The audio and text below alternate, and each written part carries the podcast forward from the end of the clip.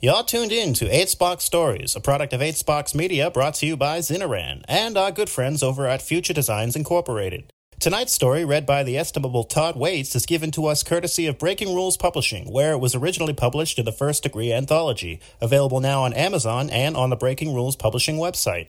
Tonight's tumultuous tale tantalizes with questions of grave moral implications as our protagonist prepares for an important exam and ponders what it means for justice to be served. And now, time for our story.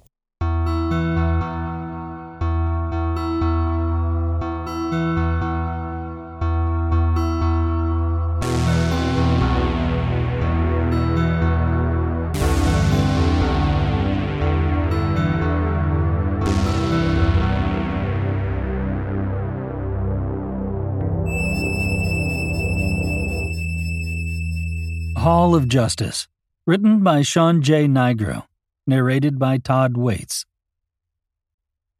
I'm walking down an infinite hallway. Everything is white except for these silver lines that stretch horizontally into the distance. The lines are spaced equidistant, and they line the hall from the ceiling down to the floor. I do not know their function, unless if only to reaffirm the existence of flat surfaces of the hallway itself. All the lines, spliced so assertively through endless sheets of blinding white, seem to concur and collide somewhere in the distance. I know they have to, inevitably, since this is a hallway, and that must, logically, only mean in between. It has to lead somewhere. I'm shaken awake violently by my roommate. You're gonna be late, he lays off. Settling into a computer chair, he had obviously made his home for the night. The hologram floating above his cube is incessant with the language of programming. Actually, upon closer inspection, I can see that there are multiple code languages entangling the space above his desk like floating future hieroglyphs. The letters fade suddenly in the glare of an onslaught of light. Amy has entered the room and I'm awake. As I rubbed my eyes, the dream finally receding to irrelevance, Amy plopped onto the bed next to me. Training for janitorial position now? She teased, crossing her legs and eyeing the floating hieroglyphs above John's desk. She had her hands on her knees and seemed at once interested in everything the room had to offer. Typical Amy. Funny. No, I must have overslept. What time is it? Without moving, almost mechanically, John said, One. Shit. Exams were already 30 minutes in the making. I pondered my options quickly. I guess Miss Ality won't make a huge deal out of it, I stated, more asking. Maybe not, John said flatly again. Whatever the code, he was blatantly intent on finishing it. His determination was making me self conscious. Damn it. You're quite the dictionary today, Amy teased again. I rubbed my eyes once more and looked up at her. Don't you have somewhere to be or something? And she did, actually. I recalled an important meeting she had mentioned earlier in the week. Cancelled. Turns out there's this flu going around. Hey, maybe Ality's got it. Maybe you're off the hook. Before I could reply, John chimed in. No, the exam started 34 minutes ago. I got a bleep. You're still getting bleeps from Miss Ality's classes? And wait, why didn't you wake me up earlier? Yes, I'm still getting bleeps. And because I'm not your alarm clock maid. Silence.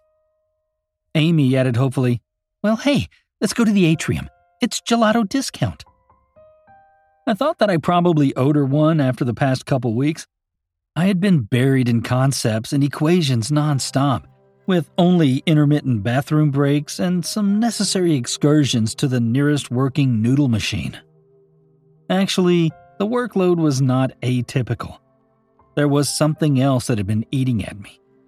I was anxious about an upcoming exam when I knew I shouldn't be.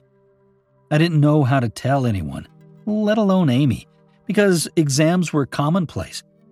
To anyone else, I was overthinking it. But there was something about this one in particular that I couldn't wrap my head around. the nerves would not abate. I remember the hallway. It is as clear as day. The white walls are as blinding as ever, the silver lines even more infinite than before. I can feel them around me. It is like they line the inside of my skull. Around and around, they have no end. They exist to remind me that the blinding white is not without its limits. Our conversations were always guaranteed to be so wonderfully sporadic.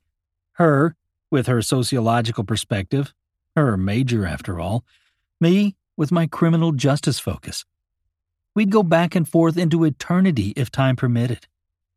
At present, we were caught up in a debate over the nature of good and evil. Well, why does it have to be either? Because without that dichotomy, there would be no real balance. We'd be all over the place without structure or anything really to aspire to. I mean, I don't aspire to any particular good. The things I do aspire to happen to be good according to the rest of the world. But I don't wake up in the morning and say, I'm going to be good today. I don't think people necessarily need to think of that. They just are. Amy wiped her lips with a napkin she had been holding and held out the gelato dish clumsily in her left hand. I was half conscious of the tension her loose grip on the treat was causing me, anticipating its escape with gravity to an entirely unsuspecting surface of the table below. You and I, and everyone around us, I said, gesturing to an otherwise empty atrium, are naturally good at heart? That's what you believe? Well, yeah, what would make you believe otherwise? Rape, murder, theft, slavery, all those things that people have done and continue to do. And even just the fact that the words exist to describe such atrocious acts. There are bad people all around us. I mean, I want to believe we are all angelic and loving at heart, but I think some people are just born different. But if it's what you say about a dichotomy, then that's just a necessary part of life, right? Why, yes, I certainly suppose so. We both paused a moment and then simultaneously burst into laughter. Calm down, Sherlock, she laughed. I smiled at this, happy to hear her laugh at all. Anyway, well, what was I saying? Good things, bad people. Right, right. I paused again. I completely lost my train of thought. We both took a spoonful of our gelato as a brief silence ensued. So, how do we know if we're good or evil? Like, for sure, I pondered. You mean assuming there's an option? Yeah. I laughed a little uneasy now. The only logical way would be to, well, to test your reaction to these so called evil things, right? She chewed on her spoon as she pondered this, bouncing slightly giddy. I guess so. I'm not really sure I know what you mean by testing it, though. I know I'm good. I don't need a lie detector test, though that would be interesting. Those things are rubbish anyway. Though I've heard a couple of companies working on newer models applying results from recent studies. And so the conversation went. The next day, I woke on time. I attended all my minor exams, relieved to find that I had not been suspended for missing Miss Allidy's exam, and I ate dinner alone, courtesy of the nearest working noodle machine. I didn't hear from Amy, but I knew that she had some exams herself coming up, and some sort of end of the semester project that she was pretty nervous about. John came into the room once to retrieve batteries for his cube, but other than that, I was completely alone. I preferred it this way. I was still anxious about my upcoming exam. It was, like Amy's project, a nerve wracking ordeal and a pretty crucial cog in my criminal justice curriculum. But as the night wore on and noodle induced stomach pains began to subside, my anxiety started to wither a little. I was not the first student at the university to take this exam, not by a long shot, and I would not be the last. From the number of successful justice graduates in the world, I could only logically conclude that those who had come before me had gotten through with the exam and had gone on to live exceedingly happy and productive lives. Exam jitters, that's all they were. And so, finally, I allowed myself to doze off with a final comforting image of Amy, smiling, lulling me into a deep sleep, and of a melting gelato dish teetering on the precipice amidst the casual and clumsy grip of playfully naive fingertips. A day passed. Then suddenly, it was exam day. I walked into a room not unlike the many other campus classrooms I had been in over the years. It was just as plain and ordinary as all the other rooms, though noticeably lacking a certain stench I had grown used to within the ancient walls of the university. I recognized the kid at the front desk, though he didn't seem to remember me. He had a shaggy haircut and an unkempt stoner style about him that seemed reminiscent of many of the other freshmen I had noticed moving onto campus that year. Basically, he had an I don't actually give a shit look plastered across his face. The kid handed me a questionnaire, which I knew would be the easiest part of my exam. I finished the questionnaire, confident in my answers, and handed it back to the kid. I was then moved into a room further back, just as plain as the questionnaire room. The instructor here was unfamiliar to me. He had a military buzz cut and what I could only register as a bulletproof vest, which, admittedly, got my heart rate up a little. Good luck, he said bluntly, his voice scraping through the air like the sound of crunching gravel. He opened a door and stepped out of the way to let me pass. When I stepped through the doorway into a foreboding darkness, the door was closed and locked tightly behind me. A light came on suddenly and illuminated a blinding white hallway before me. I'm walking down an infinite hallway. Everything is white except for these silver lines that stretch horizontally into the distance. The lines are spaced equidistant, and they line the hall from the ceiling down to the floor. I do not know their function, unless if only to reaffirm the existence of flat surfaces of the hallway itself.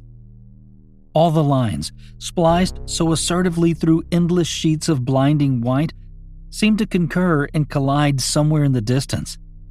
I know they have to, inevitably, since this is a hallway, and that must, logically, only mean in between. It has to lead somewhere. And then I'm there. A door that had previously been disguised by an apparent wall at the end of this hallway slid open, revealing one last dark room. Before I stepped out of the silver lined hall, a small, waist high section of wall slid open on my right revealing a perfectly polished projectile device. I took the gun. Once I was in the darkness of the new room, the door slid shut behind me, closing me off from the blinding white of the hallway. I was at first certain that I was alone, but a nervous whimpering suddenly sounded before me. This was it. Whoever this person was, their crimes had been deemed inexcusable. A jury had come down hard with a verdict of guilt, and justice had prevailed in the highest courts. A mallet had come down harder, and a suitable sentence had been administered. An aspiring student of justice was an acceptable conduit through which justice itself could be served. Two birds with one stone, a professor once told me in my sophomore year. Justice is served, and an arbiter of justice gets his wings. I held the gun out before me, gripping it tightly, though with palms beginning to sweat. A fleeting thought of the clumsily held gelato crossed my mind and forced a smile across my face. I know I'm good. I remembered Amy beaming with confidence. That was the sort of confidence I wish I had. The confidence to deliver justice with absolute piety, to know I'm good. My finger began to tighten around the grip of the gun, almost of its own volition, as if my fingers had been more eager than my conscience to deliver that final blow. The whimpering grew louder in front of me. This was pass or fail. I could do this in the name of justice. They say to count to three, If by three you haven't pulled the trigger, then you won't ever pull the trigger. And in that case, you might want to consider a different career path. Many before me had passed. Many, I knew, had also failed. But life went on regardless. A simple test, that's all this was. As my confidence bubbled with the converging recollections of all my lessons, I had one last realization that this is what I was born to do. Justice was my passion. The law was sacred, and I knew, finally, that I could pass this test.